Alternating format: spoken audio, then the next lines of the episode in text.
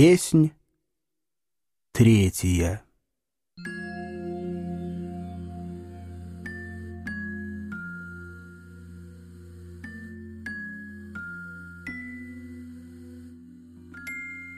Напрасно вы в тени таились для мирных счастливых друзей, стихи мои.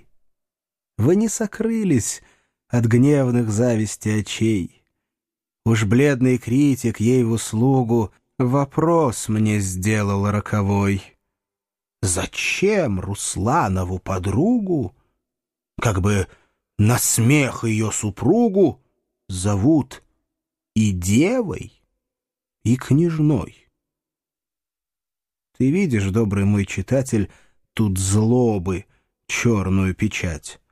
Скажи, Заил, скажи, предатель, ну как и что мне отвечать? Красней, несчастный, бог с тобою, красней! Я спорить не хочу. Довольный тем, что прав душою, в смиренной кротости молчу. Но ты поймешь меня, Климена, потупишь томные глаза, ты — жертва скучного гимена. Я вижу, тайная слеза падет на стих мой сердцу внятный. Ты покраснела, взор погас, вздохнула молча, вздох понятный.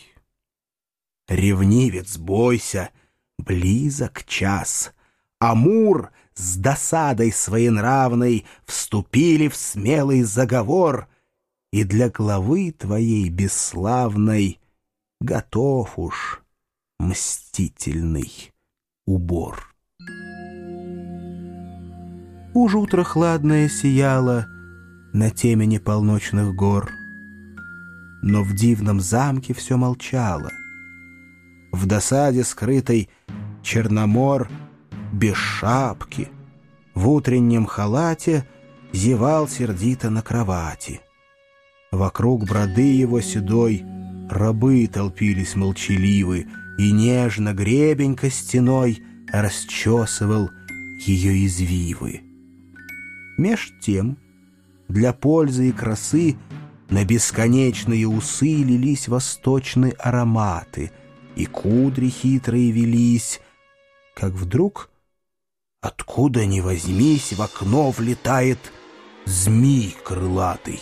Гремя железной чешуей, он в кольца быстрое согнулся, и вдруг наиной обернулся пред изумленную толпой. «Приветствую тебя», — сказала, — «собрат издавна чтимый мной. Досель я Черномора знала одною громкою молвой, но Тайный рок соединяет теперь нас общую враждой. Тебе опасность угрожает, нависла туча над тобой, и голос оскорбленной чести меня к отмщению зовет. Со взором полным хитрой лести ей Карла руку подает, вещая «Дивная Наина, мне драгоценен твой союз. Мы посрамим коварство Фина, но мрачных козней не боюсь. Противник слабый, мне не страшен. Узнай, чудесный жребий мой, сей благодатной бородой недаром Черномор украшен. Да коль власов ее седых враждебный меч не перерубит — Никто из витязей лихих, никто из смертных не погубит малейших замыслов моих. Моею будет век, Людмила, Руслан же гробу обречен. И мрачно ведьма повторила, погибнет он, погибнет он. Потом три раза прошипела, три раза топнула ногой — и черным змеем улетела. Блистая в ризе парчевой, колдун колдунья бодренный, развеселясь, решился вновь нести к ногам девицы пленной усы покорность и любовь. Разряжен карлик бородатый, опять идет в ее палаты. Проходит длинный комнат ряд. Книжны в них нет. Он далее в сад, в лавровый лес, к решетке сада, вдоль озера, в круг водопада, под мостики, в беседки. Нет. Княжна ушла. Пропал и след. Кто выразит его смущение и рев, и трепет иступления? С досады дня не взвидел он.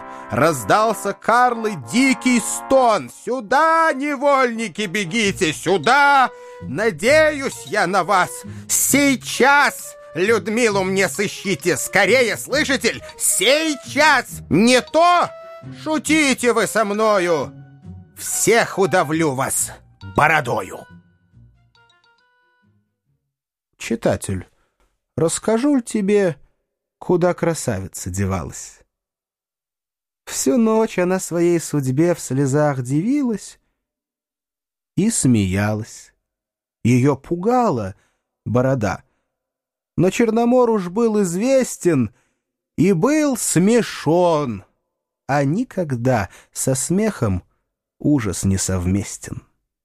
Навстречу утренним лучам постель оставила Людмила и взор невольный обратила к высоким чистым зеркалам. Невольно кудри золотые с лилейных плеч приподняла, Невольно волосы густые рукой небрежной заплела, Свои вчерашние наряды нечаянно в углу нашла. Вздохнув, оделась и с досады тихонько плакать начала. Однако с верного стекла, вздыхая, не сводила взора.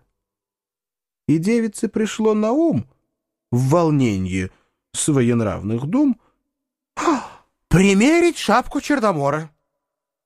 Все тихо, никого здесь нет, никто на девушку не взглянет. А девушке в семнадцать лет какая шапка не пристанет? Рядиться никогда не лень. Людмила шапкой завертела на брови, прямо на бекрень и задом наперед надела. И что ж? О чудо старых дней! Людмила в зеркале пропала. Перевернула. Перед ней Людмила прежняя предстала. Назад надела, снова нет. Сняла и в зеркале. Прекрасно. Добро, колдун, добро, мой свет. Теперь мне здесь уж безопасно. Теперь избавлюсь от хлопот. И шапку старого злодея княжна от радости краснея надела задом наперед.